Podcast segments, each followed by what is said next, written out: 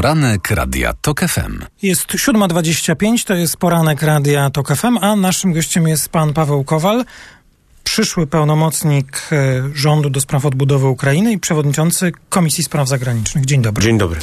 Usprawiedliwię się, zanim zadam pytanie, bo y, ono będzie bez cienia ironii. Chcę być dobrze zrozumianym, więc dlatego czynię ten wstęp.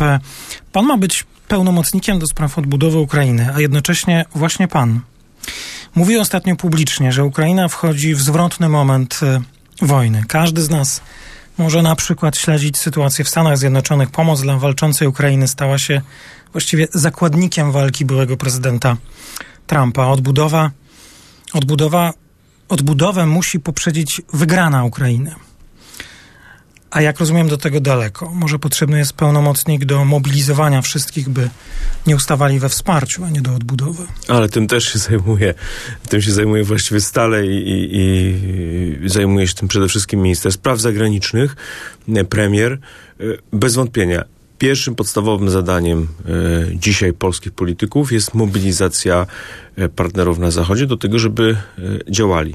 Żeby działali, to znaczy dzisiaj na przykład e, uruchomienie produkcji e, amunicji w, w państwach Unii Europejskiej.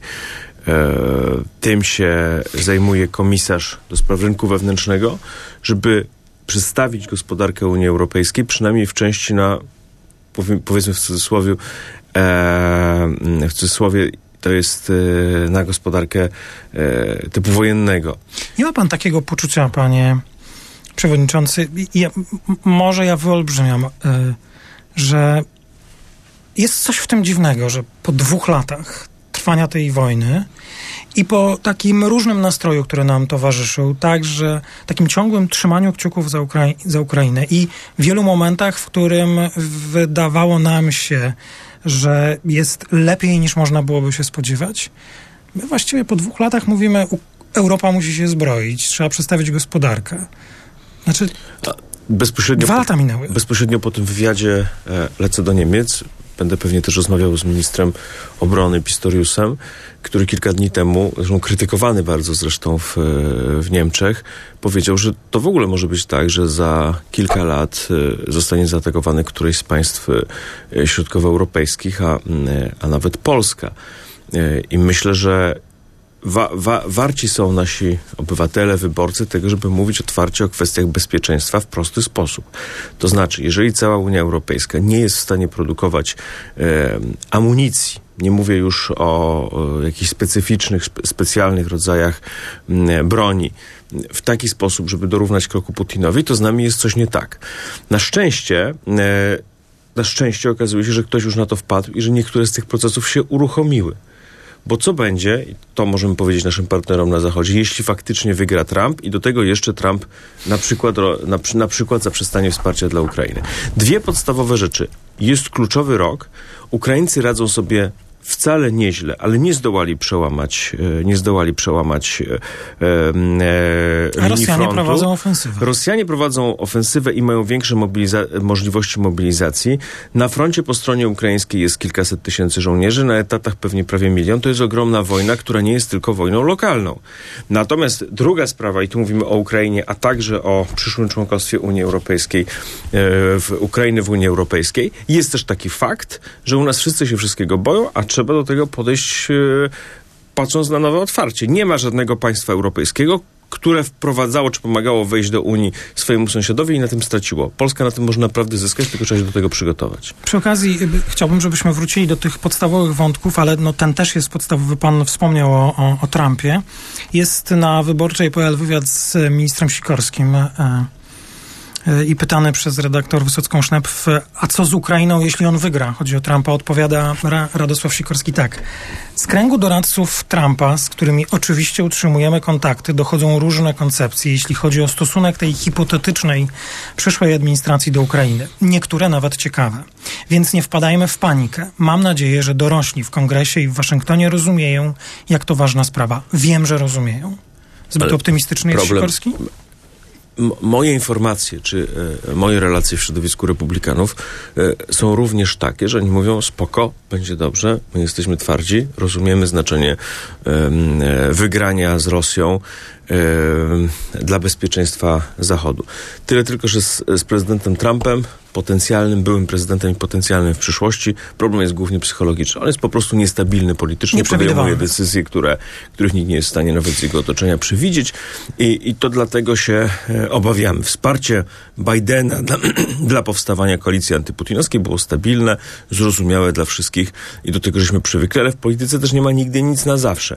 E, jeżeli miałbym coś do powiedzenia naszym e, partnerom na Zachodzie, a także a może przede wszystkim obywatelom w Polsce, musimy uzyskać jakąś zdolność do tego, żeby się bronić przed Putinem, a bronić się to przede wszystkim znaczy odstraszać. On musi widzieć, że Europa y, się ogarnęła y, w, w, niektórych wa, wa, ważnych dziedzinach, na przykład obrony przeciwlotniczej, na przykład produkcji amunicji.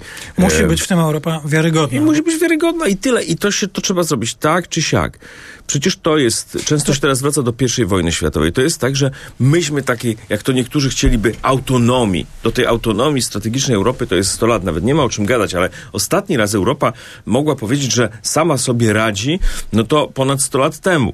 Od końca I wojny światowej nie było takiego momentu. Jeszcze jedna rzecz mnie interesuje też e, w, w odwołaniu się do pana y, wcześniejszych słów. Pan wspomniał o wypowiedzi niemieckiego ministra obrony facet z drugiego szeregu nagle wyrasta na bohatera niemieckiej polityki z bardzo ciekawymi, z bardzo ciekawą karierą e, polityczną. Pan powiedział o tym, o tym, że nie można wykluczyć, że Rosja w jakiejś perspektywie za, zaatakuje kraj natowski. No, wydaje mi się, że gdzieś z tą świadomością od rozpoczęcia wojny żyjemy.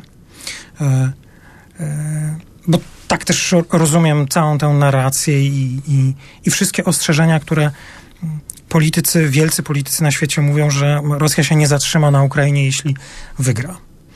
Ale czy nie uważa pan, że to jest trochę niekonsekwentne wobec nas, wobec opinii publicznej, że z jednej strony mówi nam się, Polska i inne kraje należą do najfantastyczniejszego klubu, jakim jest polityczno-obronny no. sojusz NATO, a z drugiej strony mówi nam się Rosja, o której powiedzieliście i pan też, yy, i prezydent Biden strategicznie przegrała na wejściu y, na Ukrainę, może zaatakować natowski kraj. To, to jest proste. Proszę mi to wytłumaczyć. To jest proste. Ja podtrzymuję, rok temu zresztą opublikowałem o tym książkę, e, podtrzymuję, że Rosja się rozpadnie. Ale to będzie perspektywa 10-12 lat. Zwykle tyle trwa ten proces rozpadu Rosji jako imperium, imperialnej Rosji. Tak było po, po, po Imperium Romanowów, tak było też po Związku Sowieckim. Ale ten czas na przykład za 2-3 lata, w sensie takim krótko i średnioterminowym, będzie strasznie trudny. Będą tam straszne konwulsje tego końca imperium. On może być w tym momencie szczególnie niebezpieczny dla mm, e, partnerów na Zachodzie. Jest oczywiście pewien problem to radio jest takie spokojniejsze, więc mogę dwa zdania o tym powiedzieć, bo przecież naszą rolą nie jest straszyć. Kiedy ja to mówię, to nie po to, żeby wystraszyć kogoś, kto teraz pije poranną kawę i żeby mu powiedzieć, żeby sobie, e, jeśli ma na to środki, nie wiem, kupił mieszkanie w Hiszpanii ja czy chciał, w Portugalii. żebyśmy byli poważni wobec naszych obywateli. To chodzi o, mobiliz- to chodzi o mobilizowanie. Pistorius był, był krytykowany za to, że straszy Rosją, że to pomaga Rosji e, właśnie grać strachem. Ja nie chciałbym tak powiedzieć. Na przykład chciałbym powiedzieć, że widać, że przynajmniej ta koalicja amunicyjna e, w Unii Europejskiej, ona się poskładała ona się poskładała. A ja czytam opracowanie OSW, które pisze, Zachód nie jest w stanie dostarczyć Ukrainie tyle amunicji artyleryjskiej, ile w pierwszych kilkunastu miesiącach rosyjskiej inwazji. A ja wiem, że przy każdej analizie liczy się czas, miejsce, ale także dynamika. I widzę, że uruchomiła się dynamika, która pozwala powiedzieć naszym obywatelom, zmobilizujmy się, Zmobilizujmy Zachód. No, a, a, do kogo my mówimy?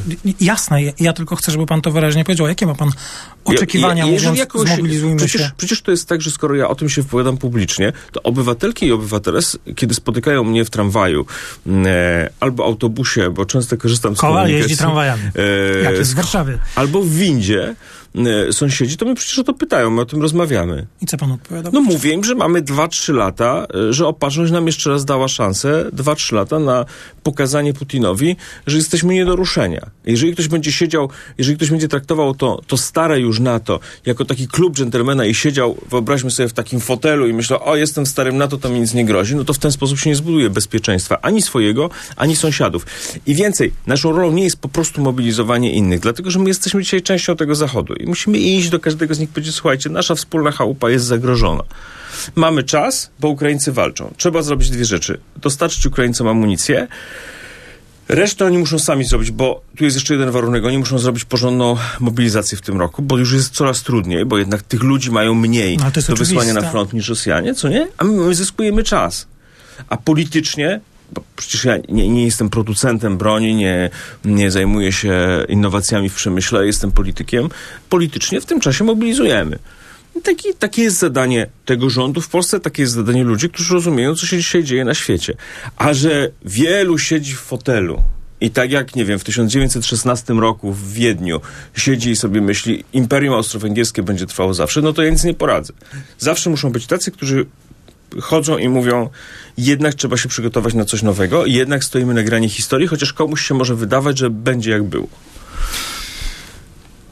Lepiej być gotowym, ale też myślę, że mm, trzeba też powiedzieć wprost y, o wszystkim, o czym pan powiedział. Y, ryzyko wzrosło, zagrożenia y, są i trzeba je nazywać, co nie oznacza, że to, o czym pan mówił, jest y, realną przyszłością, tylko po prostu scenariuszem, To który jest może się ze zdarzyć. scenariuszy, dlatego że w tych, tych scenariuszy, szczególnie w trakcie rozpadu imperium, może być kilka różnych. Są oczywiście też scenariusze e, nieco łagodniejsze. Natomiast dla mnie jest jedno pewne, że czeka nas ostra walka na szczytach władzy w Rosji, której, którą będziemy widzieć, albo której nie, która nie będzie całkiem wyraźna.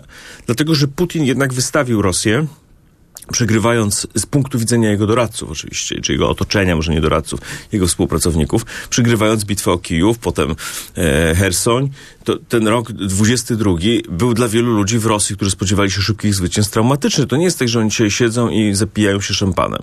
Oni mają problem, dlatego że Ukraińcy okazali się twardzi, okazali się mieć zdolność do utrzymania swojego rządu, do utrzymania terytorium, do mobilizacji. Po prostu Ukraińcy stanęli na wysokości zadania. Rok 23 był dość e, potem e, taki statyczny, dlatego że nie Mało było... przełomowy, chociaż Mało wydawało się, przełomowy, że- ale to, też- to też jest tak, że Rosjanie głębiej nie weszli. To też jest tak, że Ukraińcom udawało się odbijać e, jakieś mniejsze miejscowości. E, no wytrzymali. Wytrzymali przede wszystkim atak na infrastrukturę krytyczną, więc to ja nie chciałbym dzisiaj wygłosić orędzia pod którym Ukraińcy sobie nie radzą. Przeciwnie, powiedziałbym, Ukraińcy sobie radzą, a te rzeczy, które musimy robić jako, mm, jako, jako Polska, to są kwestie, które trzeba, no muszą biegnąć równolegle, czyli równolegle przygotować się do odbudowy, bo ta wojna się skończy, równolegle pomóc im dzisiaj i równolegle mobilizować się na Zachodzie. Pan Paweł Kowal, przewodniczący Sejmowej Komisji Spraw Zagranicznych. Dziękuję za rozmowę. Dziękuję bardzo.